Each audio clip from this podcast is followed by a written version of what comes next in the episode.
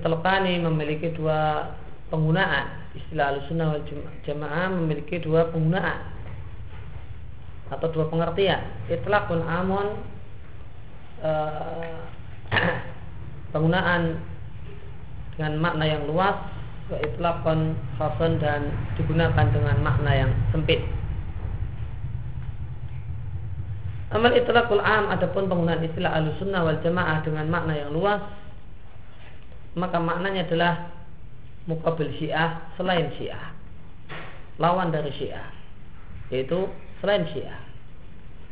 Maka selain syiah maka dia adalah ahlu sunnah dalam pengertian ini.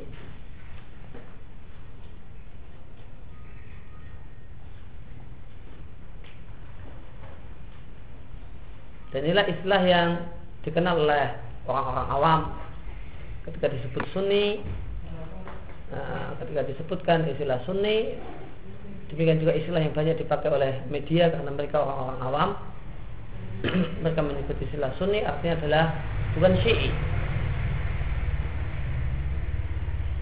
Maka termasuk fi dalam alusunah dalam makna ini dalam pengertian yang luas ini jami' tawaif semua kelompok kecuali Rafidah kecuali Syiah itu sendiri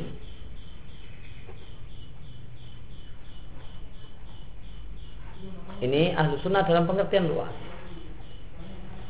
Kemudian wa amal itlaqul khas adalah pun penggunaan istilah ahlu sunnah dengan pengertian yang sempit. Bahwa maka ahlu sunnah dalam pengertian yang sempit adalah mukabil, lawan atau kebalikan dari semua ahli bid'ah dan semua ahli ahwa. Ahli ahwa itu ya sama dengan mubtadi'ah. Mubtadi'ah disebut alul ahwa karena mereka mengedepankan hawa nafsunya, mengedepankan logikanya daripada wahyu. Sehingga alusunah dalam pengertian sempit ini maka tidak termasuk di dalamnya selain alul hadis wa alus sunnah al mahdah yang murni. Siapa mereka? Yaitu orang-orang yang menetapkan sifat untuk Allah dan mereka mengatakan Quran adalah bukan makhluk Tentunya Allah Subhanahu wa taala itu bisa dilihat di akhirat nanti. Wa ghairu dzalika minal usul ma'rufah demikian dan faedah-faedah dan landasan-landasan yang lain al-ma'rufah yang sudah dikenal menurut ahlu sunnah. Nah, apa pengertian ma'alim usul fikih indah ahli sunnah? Wal murad fi maqam dan yang dimaksudkan dengan istilah ahli sunnah di sini adalah al-itlaq al-khas adalah pengertian sempit untuk ahlu sunnah.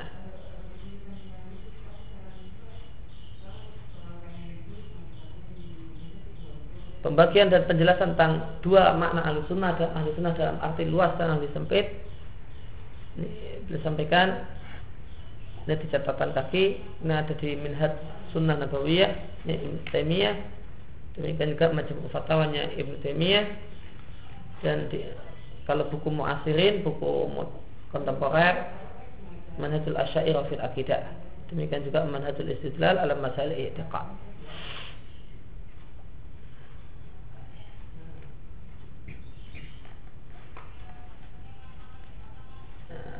Dan di sini ada pelajaran tentang masalah tulisan ilmiah di antara uh, standar tulisan ilmiah adalah ketika menyebutkan referensi rujukan atau ketika hendak menyebutkan telaah lebih lanjut maka silakan baca buku ini buku ini. Nah, ini disebutkan secara urut sejarahnya. Maka buku Syekhul Islam yang disebutkan terlebih dahulu baru buku buku orang sekarang. Manjatul Asyairah fil Akidah nah, tidak dibalik tulisan orang sekarang disebut dulu Manda asyairah fil akidah kemudian baru majmu fatwa ini keliru. Ini melanggar kode etik tulisan ilmiah. Di antara kode etik tulisan ilmiah itu ketika menyebutkan referensi nah, itu jelas metodenya ketika menyebut catatan kaki nah, dan di catatan kaki itu ada beberapa referensi maka jelas metodenya yaitu metode yang standar dipakai adalah berdasarkan sejarah wafat. Adalah menggunakan sejarah wafat maka maka disebutkan buku ulama makin dulu makin disebutkan. Karena itu makin pokok. Dan masalah agama makin salaf itu makin ilmiah. Makin kuno itu makin muktamad. Makin jadi pegangan. Makin otentik makin orisinil. Itu semakin kuno. Semakin dulu di Indonesia juga gitu Hah? Oh, nggak tahu kalau Gresik kayaknya bebas-bebas saja. Nah, Kalau untuk catatan kaki, terutama untuk catatan kaki. Kalau untuk apa daftar pustaka, maka ada yang menggunakan eh, menggunakan abjad, ada yang menggunakan sejarah wafat, beda-beda. Namun yang jelas metodenya jelas. Ketika daftar referensi, ini mau tahun atau ini mau abjad, jelas. Tapi kalau di catatan kaki, kalau standar ilmiah, ya, standar ilmiah tulisan agama adalah makin salah itu makin muktamad. Makin kuno itu makin terdahulu. Maka yang eh, makin makin ilmiah itu adalah ketika referensinya semakin kuno, semakin dulu. Kamu menyebutkan referensi, menyebutkan dulu yang paling wafat duluan. Nah, Majmu Fatawa itu lebih duluan daripada tulisan orang sekarang yang belum meninggal.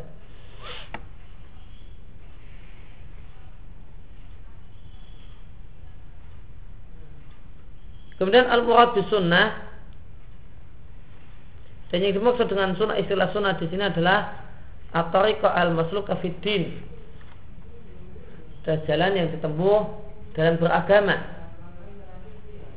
Dengan kata lain, sunnah di sini adalah ma'alehi Rasul sallallahu alaihi wasallam wa rasyidun.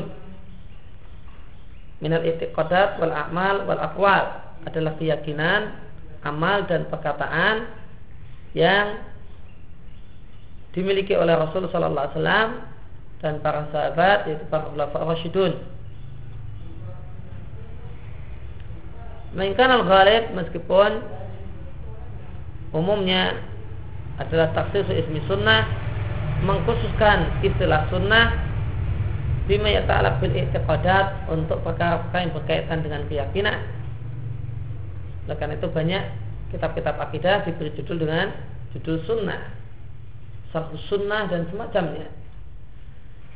Kenapa? Li'annaha asluddin karena akidah adalah landasan dan pokoknya agama wal mukhalifiha dan orang yang menyimpang dalam masalah akidah maka ini ala khatarin azim ternyata dengan bahaya yang sangat besar lebih besar daripada uh, menyimpang dalam masalah amal sehingga terjumus dalam maksiat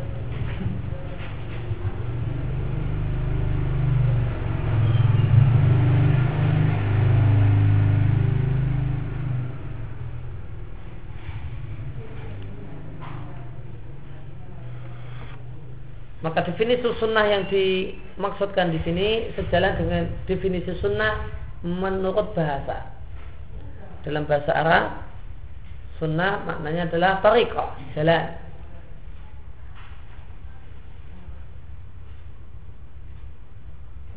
Sedangkan sunnah secara istilah ada definisi sunnah yang sejalan dengan bahasa dan definisi sunnah yang tidak sejalan dengan bahasa definisi sunnah yang sejalan dengan yang tidak sejalan dengan bahasa ada nah, sunnah sama dengan hadis. Semua perkataan perbuatan dan persetujuan Nabi Shallallahu Alaihi Wasallam. Ya, maka definisi sunnahnya ulama hadis muhadisin kemudian ada definisi sunnahnya fukoha ya, sunnah dalam artian tidak wajib. Satu hal yang diperintahkan namun tidak wajib. Dan secara istilah ada definisi sunnah yang sejalan dengan maknanya secara bahasa.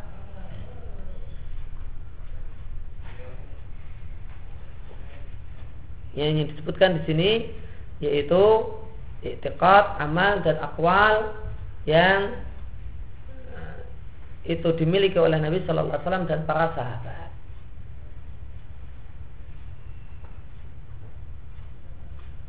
Yang ini kalau mungkin diterjemahkan dalam bahasa Indonesia ya agak mendekati dengan kita terjemahkan ajaran sunnah Nabi dalam artian ajaran Nabi ini berkaitan dengan masalah akidah, berkaitan dengan masalah ibadah, amal, ya, dan berkaitan dengan masalah perbuatan dan uh, ucapan.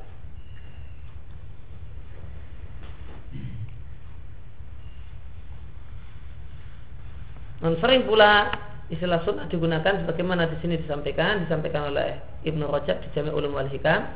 Ini ketika beliau membahas hadis Irbat bin Sariyah. Biasanya uh, istilah sunnah digunakan dalam pengertian akidah. Ini banyak dipakai oleh para ulama salaf dengan memberikan nama kitab-kitab akidah dengan nama sunnah, sahih sunnah dan yang lainnya. Kenapa kok dikhususkan dari ajaran Nabi yang banyak, kenapa dikerucutkan di dalam masalah akidah? Saya sampaikan kata Ibn Rajab, li'anna asluddin wal mukhalif fiha ala khatarin azim. Alasan yang pertama karena karena akidah adalah asluddin, pokok agama dan alasan yang kedua orang penyimpangan dalam masalah akidah itu lebih berbahaya daripada penyimpangan dalam masalah yang lain.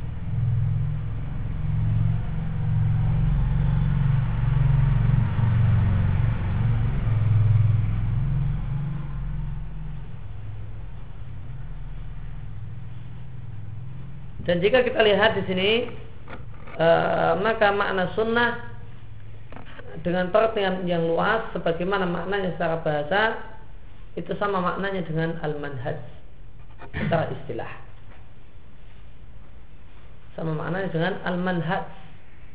Ya, manhaj yang hak secara istilah. Apa manhaj yang hak? Dan apa manhaj al-sunnah?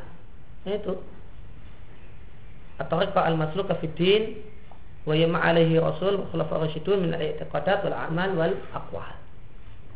Inilah manhaj al-sunnah. Itu beragama sebagaimana Nabi dan para sahabat. Artinya berkeyakinan sebagaimana Nabi dan para sahabat, beribadah, beramal eh, dan berkata sebagaimana Nabi dan para sahabat. Oleh karena itu kemarin telah kita sampaikan biasanya manhaj secara istilah Bagaimana penjelasan Ibnu Abbas adalah maknanya adalah as-sunnah. Wal murad bil jamaah huna dan yang dimaksud dengan al jamaah di sini adalah al istima' adalah bersatu. Al sunnah wal jamaah apa makna al jamaah? Maknanya adalah al istima' adalah bersatu. Alladhi wadidul fuqah yang merupakan kebalikan dari perpecahan.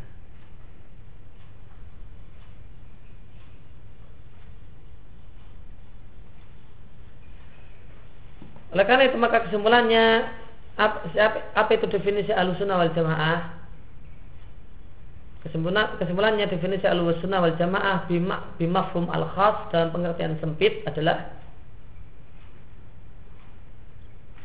sama dengan itu adalah orang-orang yang tamassaku bi sunnati Nabi sallallahu alaihi wasallam, orang yang berpegang teguh dengan sunnah Nabi sallallahu alaihi wasallam dan jalan Nabi dan menapaki jalan Nabi sallallahu alaihi wasallam secara lahir dan batin berkaitan dengan masalah i'tiqad, berkaitan dengan masalah akwal, perkataan dan berkaitan dengan masalah amal.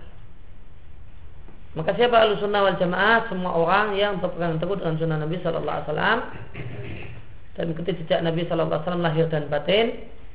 Bukan hanya sekedar pengakuan lahir saja namun batinnya tidak.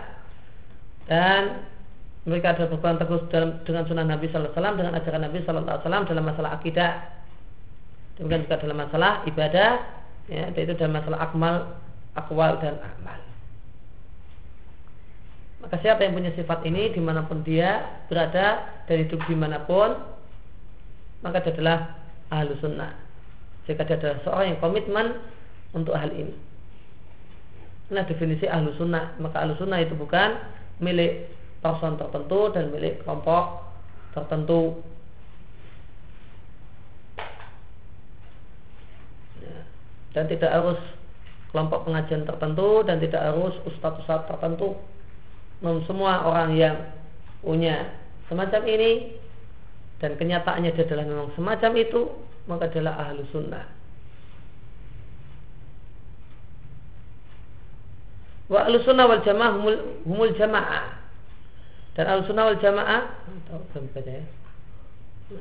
Sedikit. وأهل السنة والجماعة هم الجماعة التي يجب اتباعها لأن- Ittiba'uha.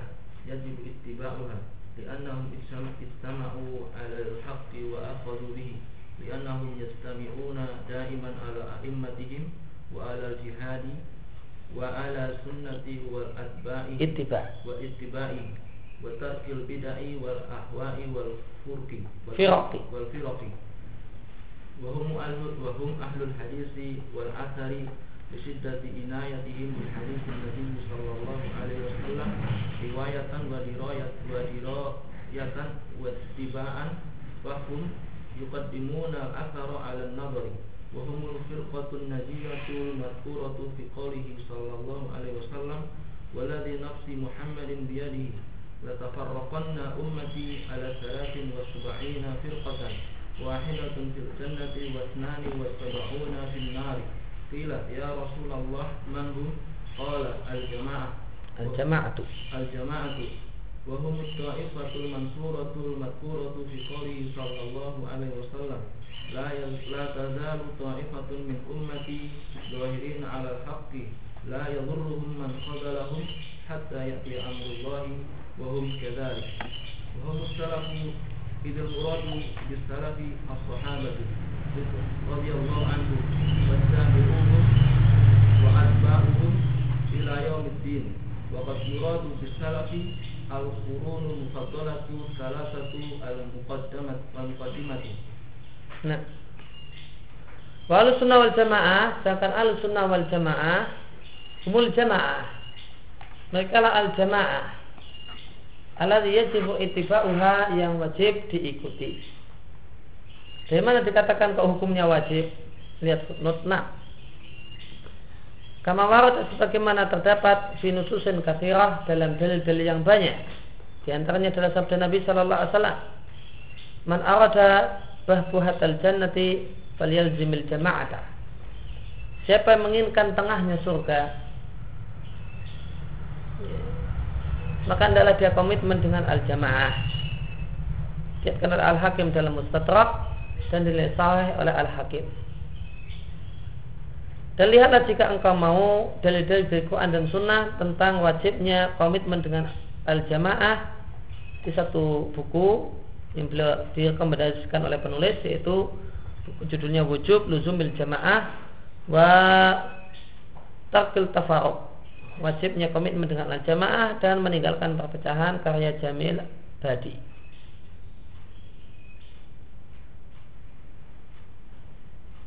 maka berdasarkan hadis tersebut maka wajib hukumnya mengikuti al-jamaah. Siapakah al-jamaah? Tadi beliau katakan ahlu sunnah wal jamaah. Itu maksud dengan al-jamaah adalah ahlu sunnah wal jamaah bukan LDII dan LDI mengatakan dirinya adalah al-jamaah yang wajib diikuti. Li'anam ijtamau alal haq.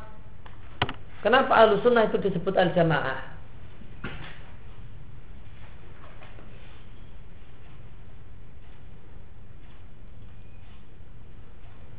Lianam istama'u alal haq karena mereka ya, mereka bersepakat, mereka bersatu untuk komitmen dengan kebenaran dan berpegang dan mengambil kebenaran.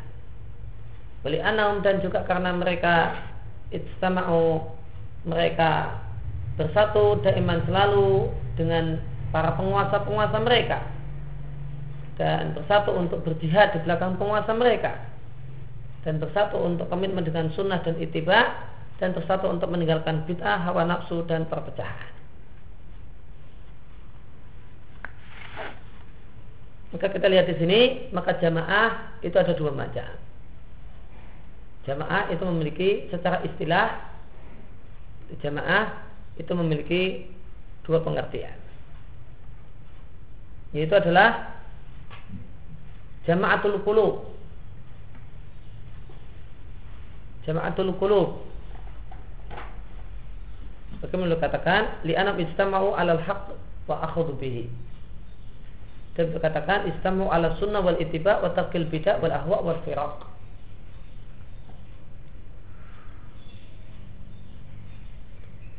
Kemudian yang kedua adalah jamaatul abdan. Bagaimana perkataan beliau? Li'anam ijtama'u da'iman ala a'immatihim.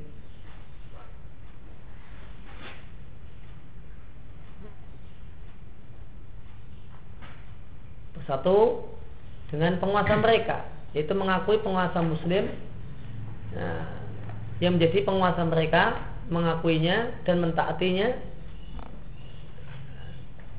dan tidak memberontak kepadanya. Itu bersatu di atas imam, di atas di atas pemimpin mereka.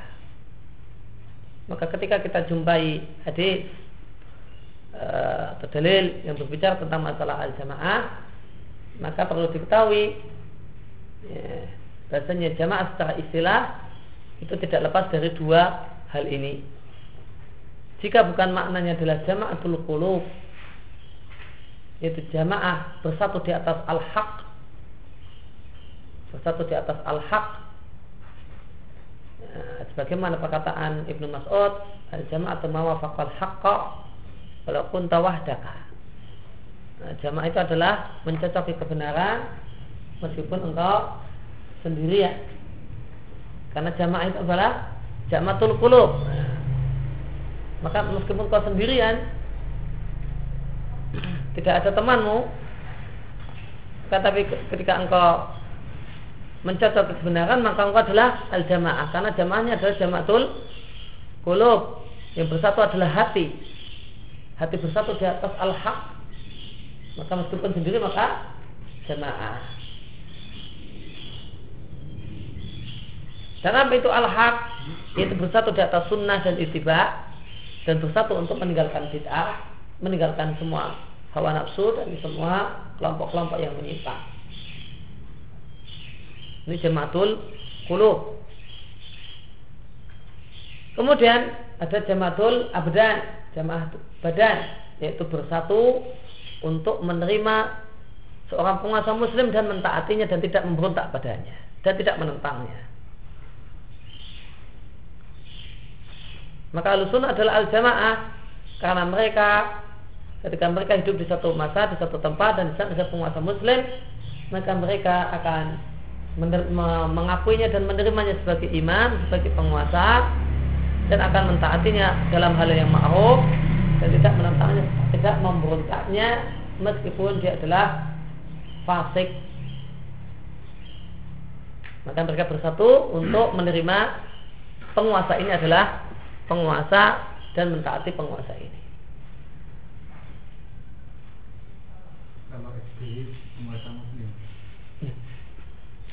Siapa yang mengafirkannya? Di dunia ini kalau nggak muslim ya kafir. Kata menurut mazhabnya Mu'tazilah. Muslim kafir tengah-tengah.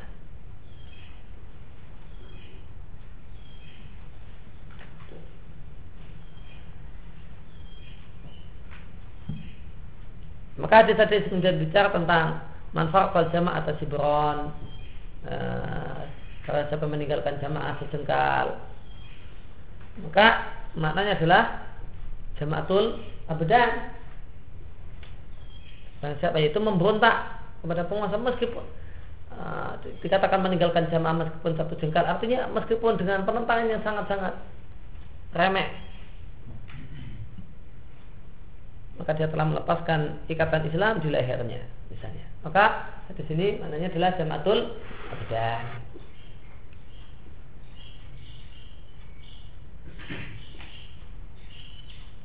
Sedangkan semisal hadis faman arada batal jannah zamil jamaah. Siapa yang ingin surga maka adalah kalminan dengan al jamaah. Kenapa yang dimaksudkan? Hah? Yang mengantarkan pada surga Ini jamatul kulu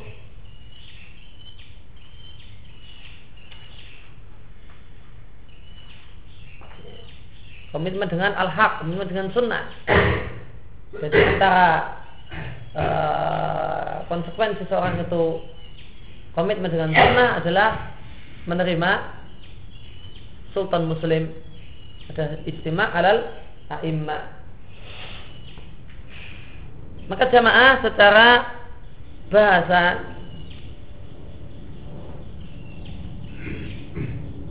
itu bisa artinya sekelompok manusia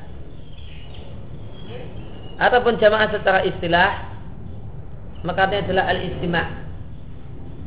Adalah bersatu. Sebagaimana dalam sebuah hadis yang dihasankan oleh Al-Albani uh, al-jama'atu rahmah wa fuqatu adab al-jama'ah adalah rahmah. Uh, al-jama'ah adalah rahmah wa fuqatu adab sedangkan perpecahan adalah azab. Maka Nabi Shallallahu Alaihi Wasallam mengatakan bahwa al-jamaah adalah bidul furqah al-jama'atu rahmah wal furqatu adab. Al-jama adalah rahmah Sedangkan furqa adalah adab. Maka Nabi jadikan Al-jama itu adalah kebalikan dari Al-furqa Perpecahan. Maka al-jama di situ maknanya adalah al-istima Persatuan. Persatuan adalah rahmah Sedangkan perpecahan adalah azab Allah subhanahu wa ta'ala Maka secara istilah jamaah adalah al-istima' kebalikan dari fokus bagaimana dalam hadis tadi. Dan detailnya jamaah itu ada secara istilah jamaah itu ada dua macam, ada istimaul qulub dan ada istimaul badan. Ada jamaatul qulub dan ada jamaatul abdan.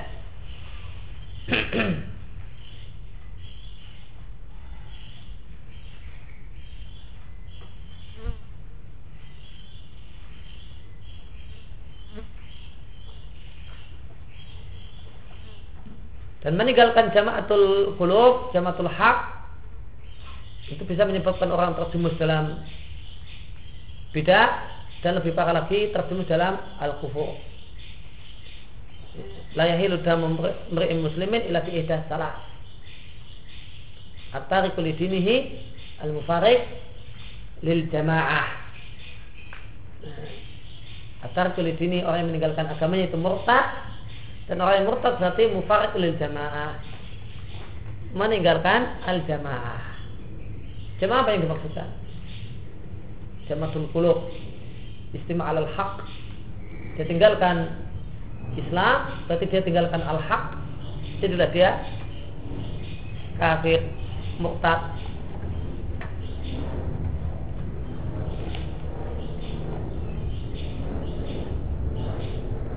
Bahwa alul hadis wal asar mereka adalah alul hadis dan alul asar. Yang dimaksud alul hadis itu bukanlah muhadis.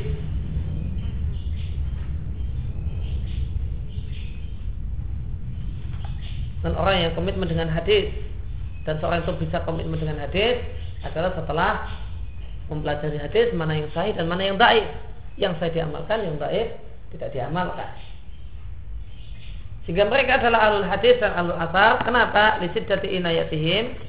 Karena alul sunnah itu punya ciri sangat perhatian terhadap hadis Nabi Sallallahu Alaihi Wasallam. Riwayatan wa dirayatan. Perhatian dari sisi riwayat, dari sisi menghafal hadis, teks hadis, wa dirayatan dan mengkaji hadis, sahih dan daifnya. Maka mereka menghafal matan hadis, punya perhatian untuk menghafal teks hadis, demikian juga mempelajari status hadis, derajat hadis.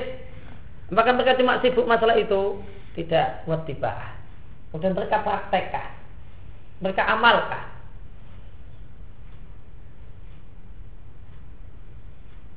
Adapun orang yang sibuk dengan uh, riwayatan, berdirayatan terhadap hadis namun tidak mempraktekkan hadis, maka dia bukan ahlul hadis wal asar. Dan bukan pula ahlul asar, bukanlah ahlul sunnah.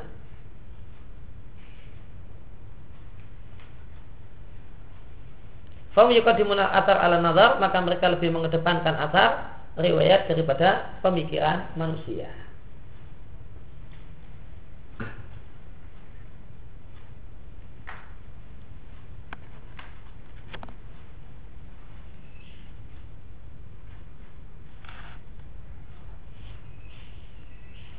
Nah kenapa kok kemudian sunnah itu dinamakan dengan alul hadis? Sebabnya karena di masa silam, di masa salaf, para peliti-peliti hadis itulah orang-orang yang berakidah dengan akidah sunnah.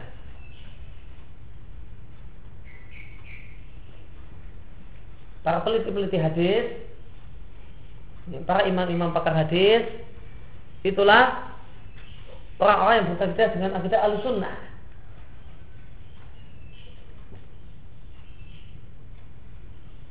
Namun setelah itu muncullah ada orang-orang yang gemar meneliti hadis namun tidak mengamalkan sunnah.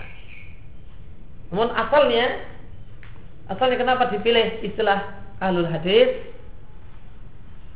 Ya, karena memang dulu para ulama muhadis, para ulama peneliti hadis, itulah orang-orang yang berkaitan dengan akidah ahlus sunnah. Bahwa firqatun najiyah dan mereka adalah golongan yang selamat. Dan berkaitan dengan masalah makna firqatun najiyah, sama sekali mak maknanya bukanlah maksudnya golongan tersebut adalah kelompok tertentu. Ini sebagaimana sering kami sampaikan dalam beberapa majelis bahasanya menerjemahkannya dengan golongan dan kelompok itu kalau ke dalam ke, disampaikan pada orang awam akan menimbulkan persep, salah persepsi dan salah paham. Nanti orang awam akan mengira, oh kelompok yang mana?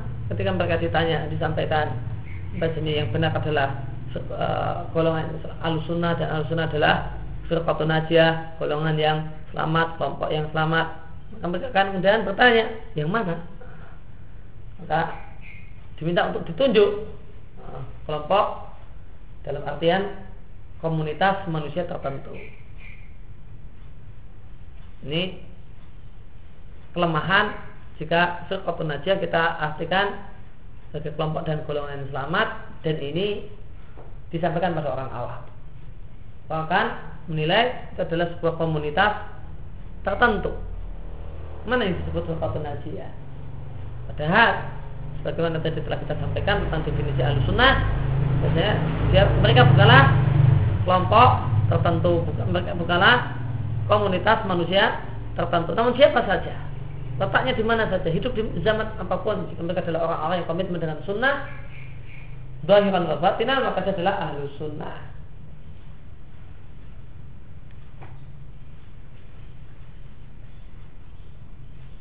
Lihat catatan eh yang al yang disebutkan dalam sabda Nabi Sallallahu Alaihi Wasallam Demi Allah zat yang jiwa Muhammad ada di tangannya, sungguh kalian akan terpecah, eh, sungguh akan terpecahlah umatku.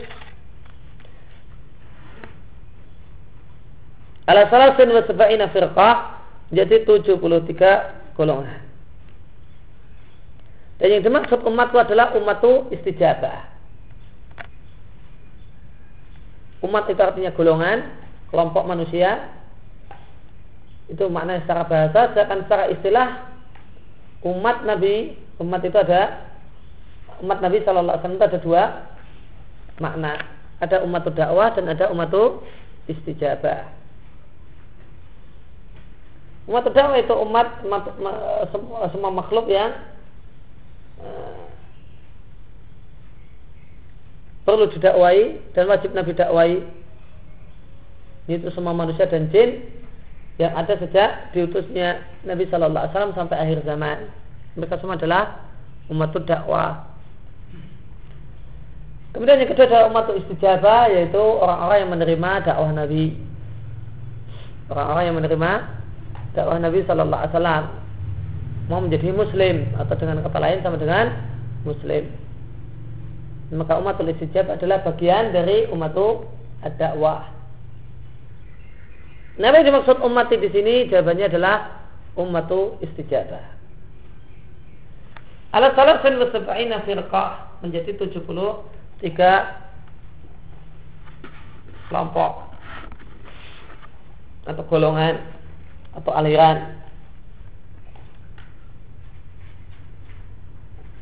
Oleh karena itu maka ingat 73 golongan ini semuanya adalah masih muslim. Maka mengatakan kelompok sesat itu belum tentu maknanya adalah kafir. Waidatun fil jannah satu di surga, wasintani wasab'una finar sedangkan 72 adalah di neraka. Yaitu sementara jika memang mereka masuk neraka dan Allah tidak mengampuni dosa mereka. Kenapa? Karena mereka 72 golongan tersebut adalah masih umati masih umat Nabi Shallallahu Alaihi Wasallam yaitu umat istijabah yaitu Muslim maka seandainya mereka masuk neraka maka mereka masuk neraka sementara sesuai dengan kadar kesalahan mereka. Maka 72 di neraka itu sama sekali maknanya bukanlah takbib. Maknanya bukanlah sama sekali mengatakan selama lamanya Bagaimana kita katakan orang yang isbal itu diancam dengan neraka, orang yang berwudu dengan tidak benar tidak diancam neraka. Sama sekali maknanya bukanlah neraka selama lamanya. Orang berhak masuk neraka jika Allah tidak mengampuninya. Dan saat dia masuk neraka maka uh, sementara karena mereka masih umat Nabi Shallallahu Alaihi Wasallam. Oleh karena itu para ulama biasa menyebutkan Eh, kelompok yang kafir itu disebut dengan tidak termasuk 72 golongan. Misalnya dikatakan oleh para ulama bahasanya eh, Qadianiyah atau Ahmadiyah itu tidak termasuk 72 golongan. Artinya apa? Kafir. Karena kalau masih 72 golongan artinya masih bagian dari kaum muslimin. Kemudian ada yang bertanya kepada Rasulullah siapakah mereka? Maka Nabi mengatakan al-jamaah. lihat foto tempat. Jadi uh, di sini dia uh, dengan lafaz semacam ini adalah hadis ada dalam Ibnu Majah dalam sunannya dan hadisnya adalah hadis yang masyhur dan memiliki beberapa lafaz sebagaimana lafaznya Abu Dawud, Ibnu Majah juga, Tirmidzi dan hadis ini dinilai sahih oleh Ibnu Taimiyah sebagaimana lihat macam Fatawa Demikian juga disahkan oleh Al Albani sebagaimana disilah sahihah. Walid istizadah dan untuk lebih lengkap, lebih luas mengetahui turuk hadal hadis, jalur-jalur, sanat-sanat hadis ini dan riwayat-riwayat riwayat-riwayatnya dan penjelasan para ulama tentang hadis ini Umur maka lihatlah idofah di samping dua marji yang lewat, dua referensi yang lewat silakan baca juga Sifatul Ghuraba karya Salman Auda. Demikian juga uh, Nasul Ummah fi Famil Hadis Iftiraqil Ummah ya Salim Al-Hilali dan Darul Irtiyab an hadisi ma'ana hili al-yawm wal ashab alaihi karya lahu karya Salim Al-Hilali aidan juga.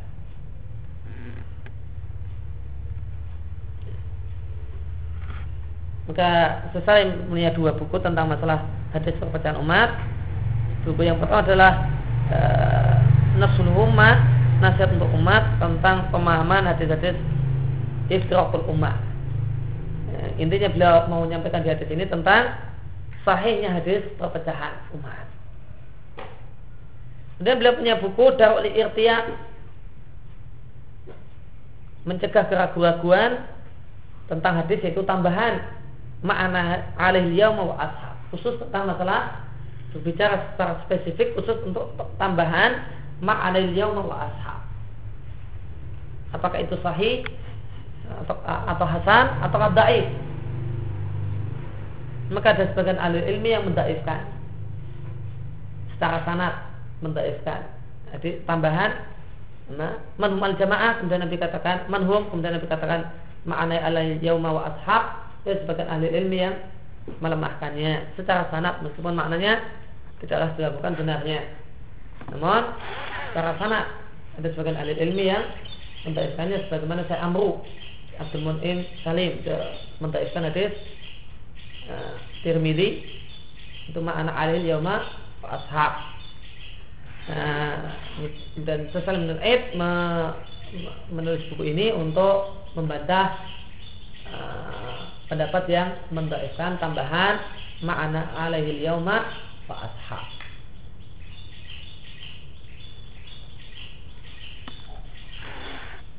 Kemudian catatan penting berkaitan dengan footnote yang disampaikan di sini. Di sini disebut bukunya Salman Al Auda, yaitu sifatul ghuraba. Maka satu hal yang patut diperhatikan bahasanya uh, merujuk dan menjadikan buku orang yang bermasalah itu sebagai referensi ini bukanlah tazkiyah nah, bukanlah tazkiyah terhadap orang tersebut.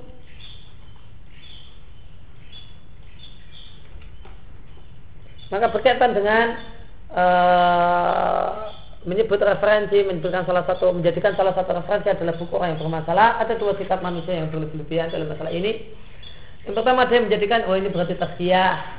Oh, berarti dia adalah seorang yang bagus, akidahnya, seorang yang bagus, pemahamannya. Kemudian ada lagi yang kemudian memiliki pemahaman Oh, kalau dia menjadikan bukunya si Fulan sebagai referensi, maka si penulis ini ikut juga bermasalah karena dia menyebutkan referensi dengan buku bermasalah. Maka penulisnya jadi ikut bermasalah. Kenapa? Karena referensinya buku orang yang bermasalah. Ini. Dua sikap tentang masalah referensi ini dua-duanya adalah satu hal yang keliru yang benar adalah menyebutkan referensi uh, buku tulisan orang yang bermasalah itu bukan tasiyah kepada penulisnya, namun tasiyah terhadap bukunya. Ya, buku ini dalam masalah ini dalam uh, buku ini adalah bagus untuk membahas tentang masalah ini. Dan bagusnya satu buku bukan tidak berarti seluruh buku penulis tersebut adalah bagus.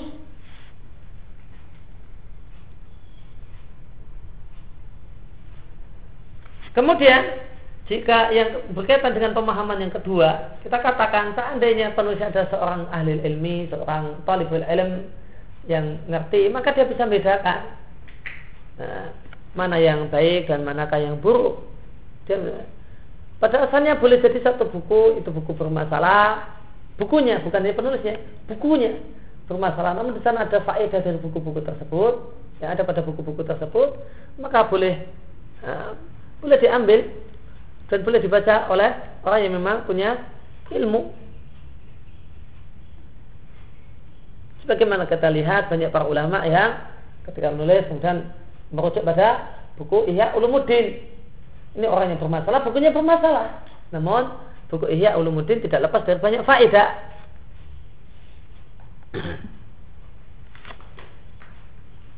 Maka jika yang nulis itu adalah memang dia adalah seorang ahlu sunnah, kita ketahui adalah dia adalah seorang ahlu sunnah dan seorang yang berilmu, maka tidak masalah dia nulis referensi tulisan orang yang bermasalah. Bahkan bukunya orang kafir sekalipun. Nah, karena dia bahas satu masalah, terus ini harus referensinya orang kafir masa kita tutup-tutupi.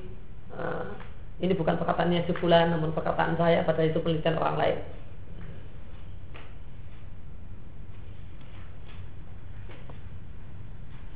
Mungkin referensinya adalah memang koran, korannya orang kafir sekalipun ya. Nah, jika memang bahasa satu masalah jadi adalah rujukannya ke sana ya, nah, ya selayaknya ditulis dan itu tidak menyebabkan cacat nah, penulisnya. Jika maka engkau orang itu adalah orangnya, engkau orang itu adalah orangnya. Dia adalah penulisnya adalah penulis ya orang yang dilihat. Maka di antara penyakit umat ini adalah dan menghukumi eh, wal auha menilai seseorang dengan praduga. Nah, ya, penulisnya seorang ahlu sunnah. Kemudian ketika ada referensinya Salman Auda. Nah, terus berarti kemudian ada zon. Kemudian ada zon kan? Ini bukan penilaian. Kemudian wah ini orangnya bermasalah. Kenapa? Karena nyebut Salman Auda. Ini kan penilaian dengan zon. Dan inilah yang jadi penyakit uh, uh, umat ini sekarang. Yaitu uh, menilai uh, seseorang, menilai person-person itu penilaiannya dengan adunun wal auham dengan praduga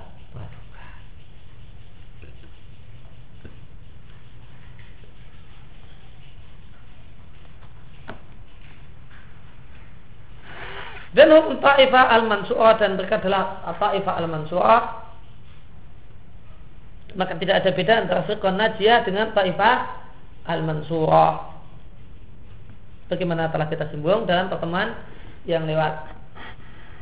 Bahkan para ulama pun sejak masa silam tidak membedakan antara istilah firqah najiyah dan ta'ifah mansurah sebagaimana Ibnu Rajab Al-Hambali di Kasful Qurbah an hali uh, ahlul ghurbah.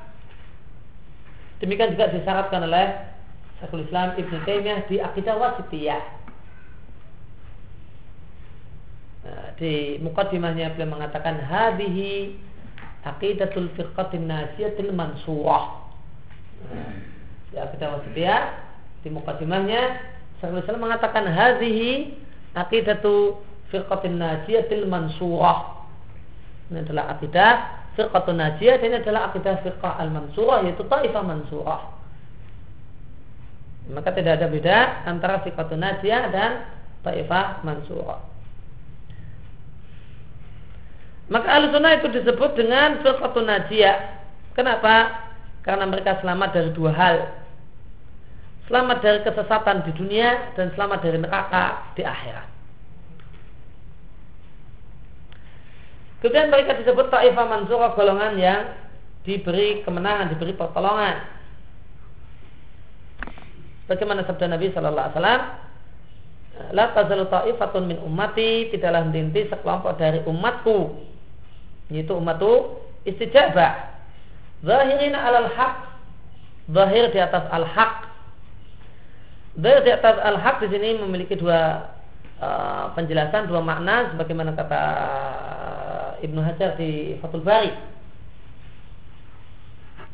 Pertama maknanya adalah zahir adalah maknanya ghalibin. Orang-orang yang menang. Mereka adalah orang-orang yang menang di atas kebenaran. Makna yang kedua, zahirin di sini artinya adalah terang-terangan, tidak sembunyi-sembunyi. Terang-terangan di atas kebenaran, tidak sembunyi-sembunyi.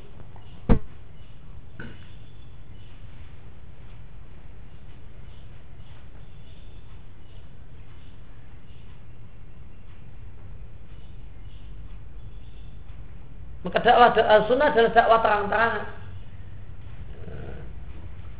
Karena mereka menyampaikan Islam dan Islam adalah sesuai dengan fitrah manusia. Maka nggak ada yang perlu ditutup-tutupi, tidak ada yang perlu disembunyikan. Oleh karena itu sebagaimana perkataan Umar bin Abdul Aziz bahasanya dakwah dengan sembunyi-sembunyi adalah di tengah-tengah masyarakat Muslim ya, dakwah sembunyi-sembunyi adalah di antara diri ahlu dolal. Ya, Umar bin Abdul Aziz mengatakan ya, sebagian dilihatkan oleh Ad-Darimi di sunannya hmm, Abdul Aziz uh, mengatakan idza ra'aitum aqwaman yatanajawna fi dinihim duna ammah fa'lam annahum ala ta'sisid dolalah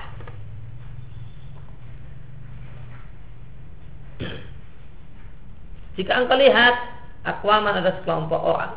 Ya tanah jauh nabi dinihi. Yang membicarakan agama dengan bisik-bisik. Nah, membicarakan agama dengan bisik-bisik. Dunal amah tanpa ingin diketahui oleh banyak orang. Faklam annahum ala taksisid dolalah. Maka ketahuilah bahasa mereka berada di atas asas kesesatan.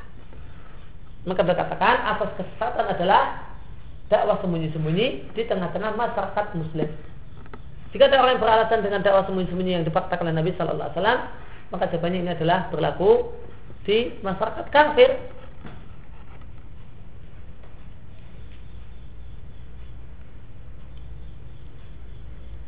Maka ta'ifah tersebut adalah zahirin, adalah orang-orang yang menang di atas al-haq, ya, yaitu menang eh, dengan dengan senjata ketika mereka perang dan menang dengan hujah jika situasinya bukan situasi perang. Dan mereka adalah zahirin dalam artian terang-terangan e, tidak sembunyi-sembunyi untuk menyampaikan al-haq. La yaduruman khodalahum tidaklah membahayakan mereka orang-orang yang tidak menolong mereka. Khodal itu adalah membiarkan orang yang terdolimi, orang yang e, dengan tidak membantunya, tidak membantu orang-orang yang terdolimi maka tidaklah membahayakan mereka man orang-orang yang tidak menolong mereka adanya orang-orang yang tidak mau menolong mereka hatta ya'ti amrullah Jika datanglah ketetapan Allah. Yang dimaksud ketetapan Allah adalah bertiupnya angin lembut, selembut sutra dan wangi sewangi kasturi di akhir zaman yang akan mewafatkan semua orang yang beriman sehingga tidaklah terjadilah kiamat kecuali ala syirarin khalqi ya, pada sejelek-jelek makhluk wahum ala kadalik dan mereka tetap semacam itu Hadis ini dilihatkan oleh Muslim ya catatan kaki. Dan hadis ini dilihatkan dari jalan-jalan yang banyak dengan lafal-lafal yang berbeda-beda.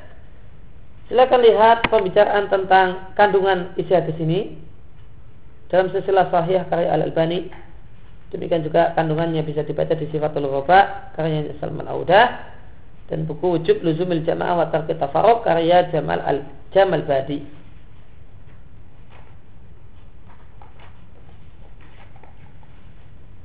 Wa salaf dan mereka adalah as-salaf. Al-sunnah itu nama lainnya adalah as-salaf.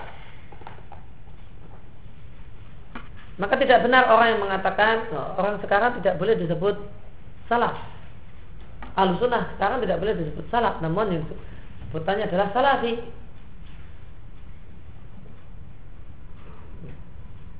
Al-sunnah sekarang jangan disebut salaf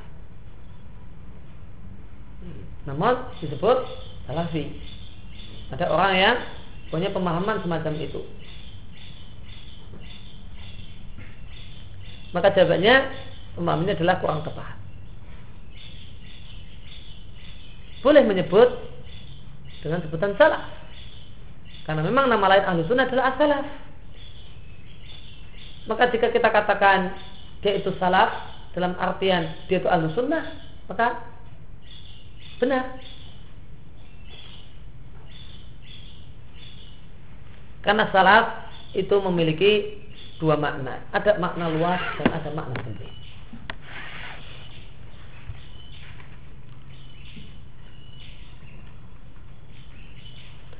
Idul murad bisalaf sebagaimana di sini disampaikan. Lihat dan cermati. Idul murad bisalaf karena makna salaf yang pertama As-sahabatu radhiyallahu anhum wa tabi'uhum wa atba'uhum ila yaumiddin. Salaf adalah sahabat dan tabi'uhum dan para tabi'in orang yang mengikuti sahabat wa atba'uhum dan orang yang mengikuti dan atba'uhum semua pengikut sahabat ila yaumiddin sampai hari kiamat. Ini salaf dalam pengertian apa? Dalam pengertian luas. Fi al-am Waqat yuradu bisalaf al-Qur'an al-mufaddalatu salah satu mutaqaddamah atau mutaqaddimah. Waqat dan terkadang yuradu yang dimaksud dengan salaf adalah tiga generasi istimewa ya, al-mutaqaddimah yang telah terdahulu. Ini apa? Salaf adalah makna khas. Maka bolehkah ahlu sunnah sekarang kita sebut dia salaf? Jawabannya boleh. Dengan artian salaf itu adalah bimakna am. Karena makna salaf adalah wa atba'uhum ila yaumiddin. Semua pengikut sahabat yang beragama sebagaimana para sahabat ila yaumiddin sampai hari kiamat, sampai hari.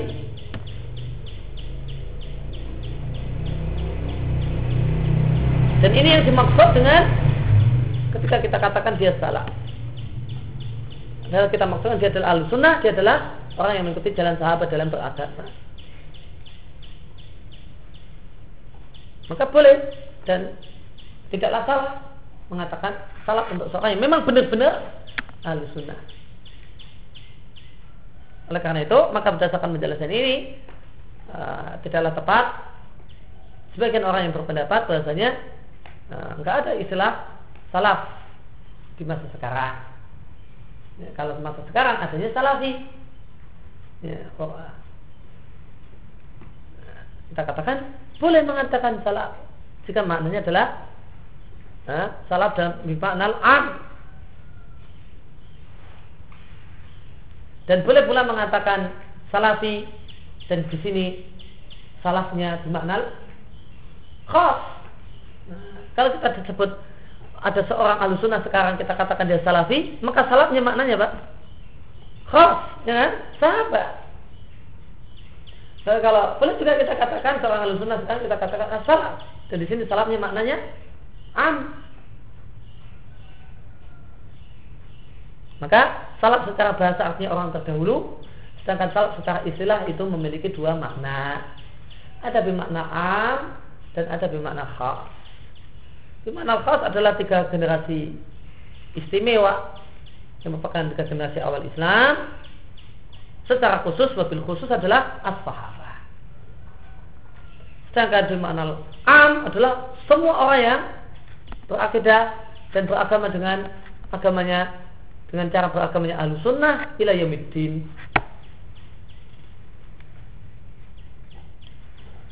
Referensi untuk pembagian salah bermakna am dan bermakna khas disebutkan oleh penulis ada di Majmu Fatawa ada di uh, buku Ahlu Sunnah wal Jamaah.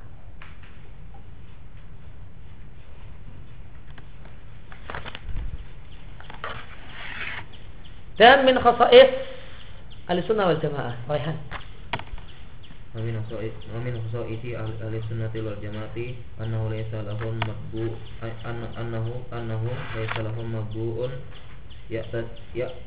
yata'assabuna lahu illa Rasulullah sallallahu alaihi wasallam wa hum wa hum a'lamun nasi bi aqwalihi wa ahwalihi wa azamuhum tamizan baina sahiha wa saqi wa saqimiha annahum ja'alu ja'annahum ja'alul kitab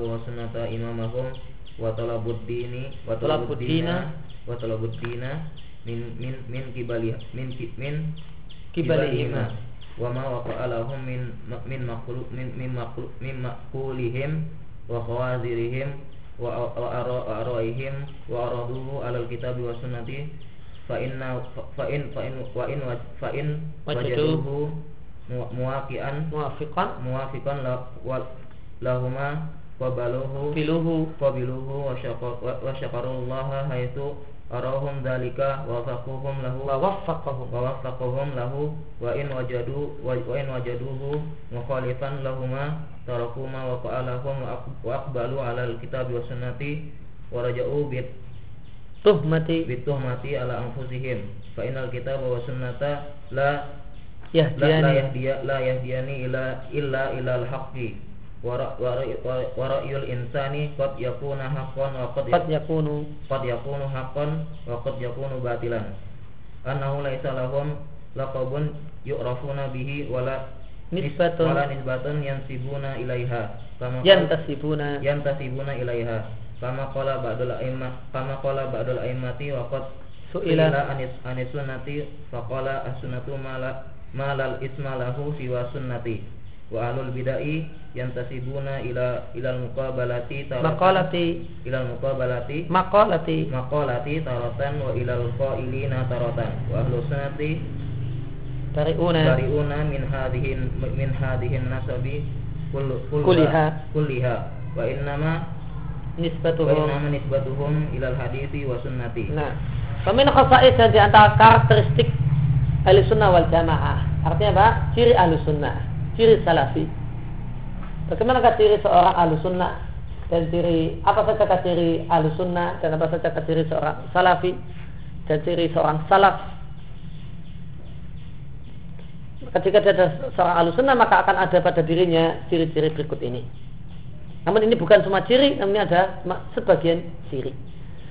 Yang pertama salam matbu' seorang ahli sunnah mereka tidaklah mengik, tidaklah mengikuti seseorang yang diikuti dan mereka ta'asub dengannya kecuali Rasulullah Sallallahu Alaihi Wasallam. Mereka manusia yang mereka fanatik cuma satu, yaitu Rasulullah Sallallahu Alaihi Wasallam.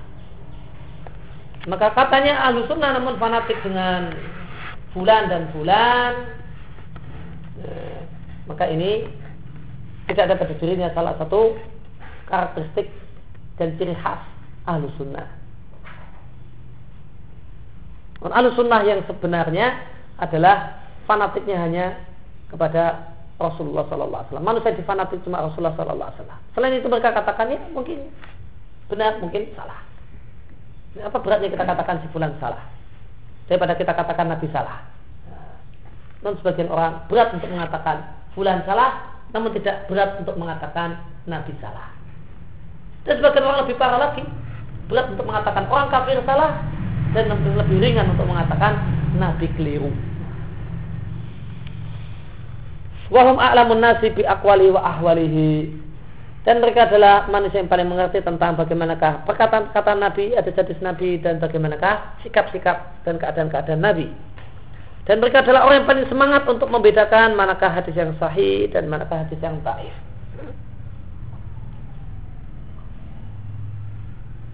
Dan banyak orang yang menisbatkan diri pada sunnah. Secara teori mereka mengatakan manusia kami fanatik adalah Nabi Shallallahu Alaihi Wasallam, namun secara praktek, praktek di lapangan sering kali nampak adanya orang-orang selain Nabi Shallallahu Alaihi Wasallam yang mereka fanatik. Jika berat bagi mereka mengatakan si fulan salah daripada mengatakan Nabi salah. Hanya sabda Nabi kemudian diotak atik dalil yang ada yang jelas diotak atik agar tidak bertentangan dengan perkataan fulan. Kemudian yang kedua ciri yang kedua mereka menjadikan kitab dan sunnah sebagai pemimpin mereka dan mereka mencari agama min kibalihima dari arah Quran dan Sunnah. Mereka tidaklah menjadikan sumber agama mereka pikiran manusia, apalagi pikiran orang kafir, pikiran para ahli filsafat atau orang-orang yang nggak tahu agama. Namun mereka mencari agama mereka, mengambil agama mereka dari mana? Dari Quran dan Sunnah, bukan dari perkataan manusia dan perasaan manusia, apalagi omongan orang kafir. Pemawako alahum makulihim dan apa yang terbetik pada diri mereka? Min makulihim berupa satu logika. Wa atau lintasan perasaan. Wa dan satu pendapat.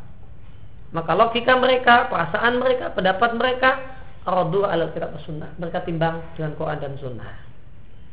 Jika mereka jumpai bahasanya pendapat mereka atau perasaan mereka itu ternyata cocok lahumah dengan Quran dan sunnah maka mereka menerimanya dan bersyukur pada Allah karena Allah telah menunjukkan kepada mereka satu pendapat yang sesuai dengan Quran dan Sunnah dan berikan taufik kepada mereka untuk itu.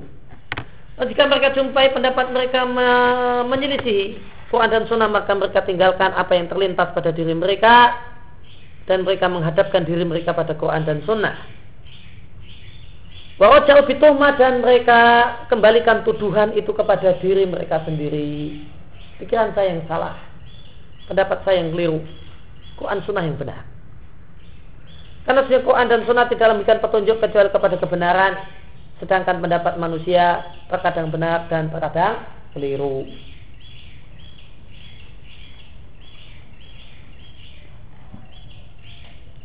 Kemudian yang ketiga, anahulai salahum laqabun, tentunya mereka tidaklah uh, memiliki gelaran. Yu'rafu nabi sehingga mereka dikenal dengan gelaran tersebut.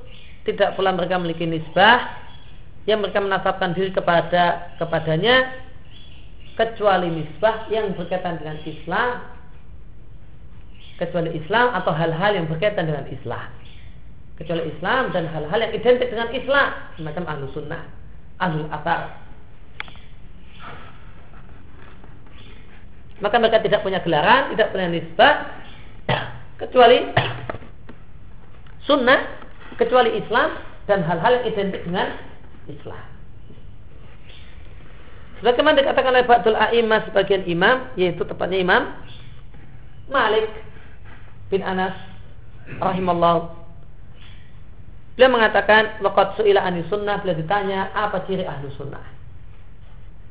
Kata Al-Imam Malik rahimallahu taala beliau katakan as-sunnatu man la ismalahu siwa sunnati. Yang namanya ahlu sunnah adalah yang tidak punya nama kecuali sunnah itu sendiri.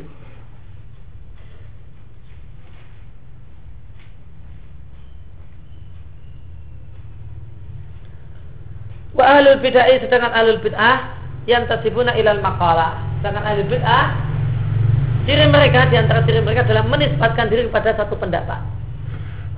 Semacam Qadariyah, Jabariyah, Khawarij, Mu'tazilah. Mereka menisbatkan diri pada pendapat. Tarotan demikian terkadang wa ilal qaili tarotan dan ke, kepada orang yang punya pendapat dalam kesempatan yang lain Jahmiyah atau nama nama semisal itu. Sedangkan alusunnah alusunnah bariun min hadin nasabi berlepas diri dari nisbah-nisbah ini seluruhnya karena nisbah mereka hanya kepada hadis dan kepada as-sunnah. Dan kita selesaikan ya. Amin.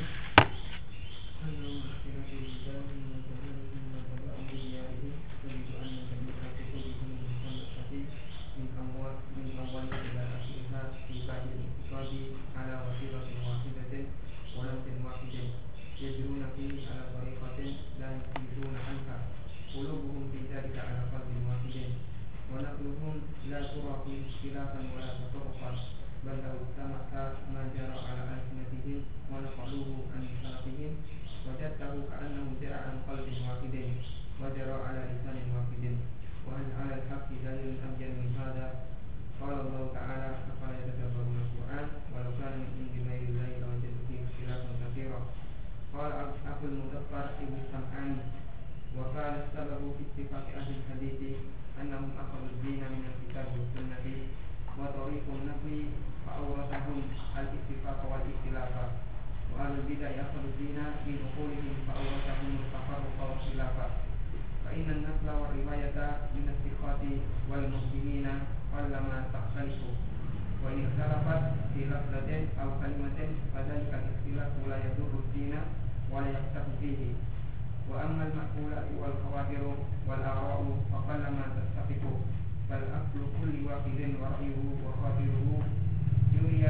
Yuri sahibahu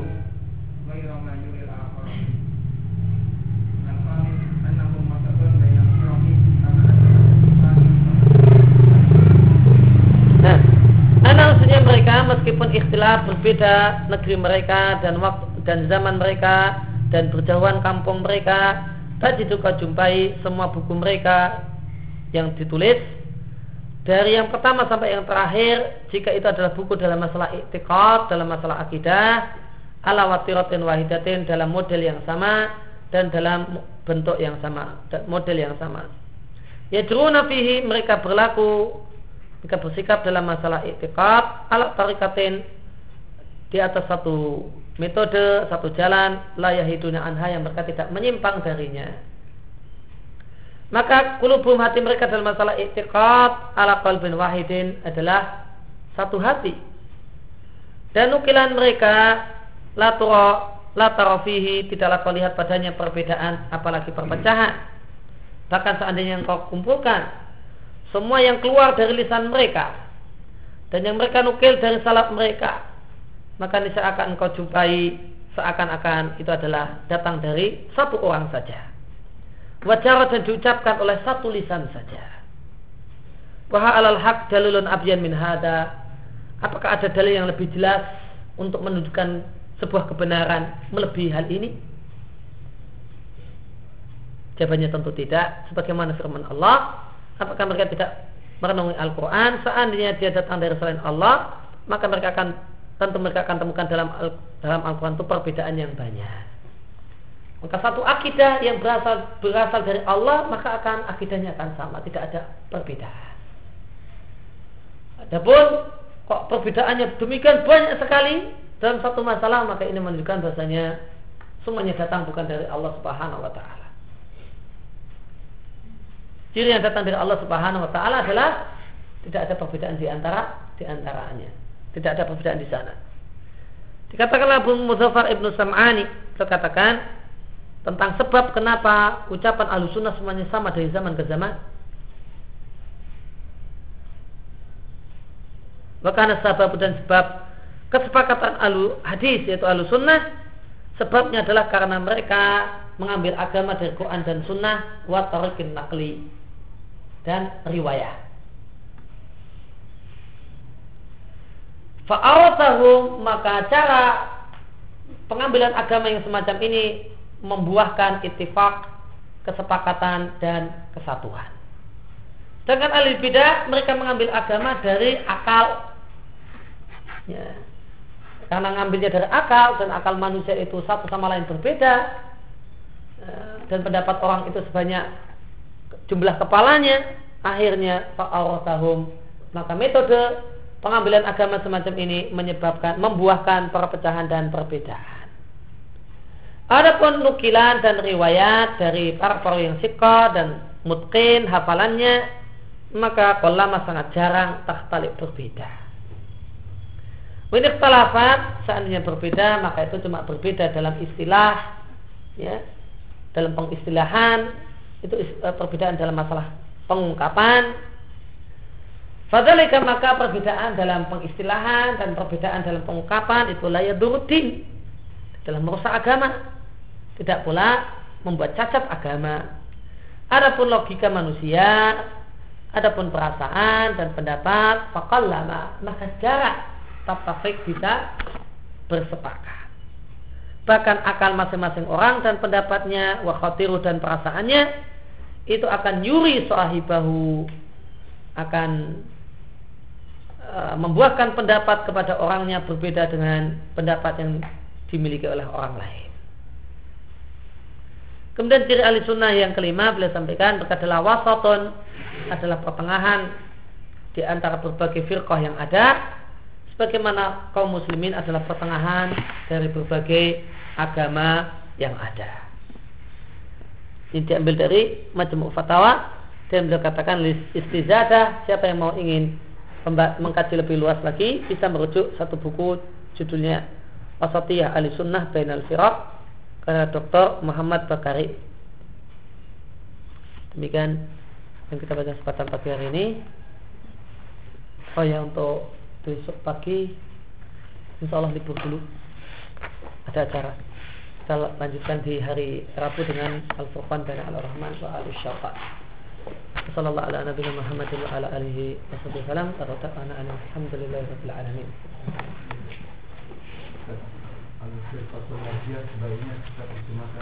Tidak usah terjemah ahli sunnah ah, Atau diterjemahkan jalan yang selamat Jalan Bukan kelompok kalau dia dan golongan kelompok yang selamat itu nanti dianggap sebuah organisasi tertentu dan komunitas tertentu. Ini mungkin lebih tepat diartikan jalan jalan yang selamat.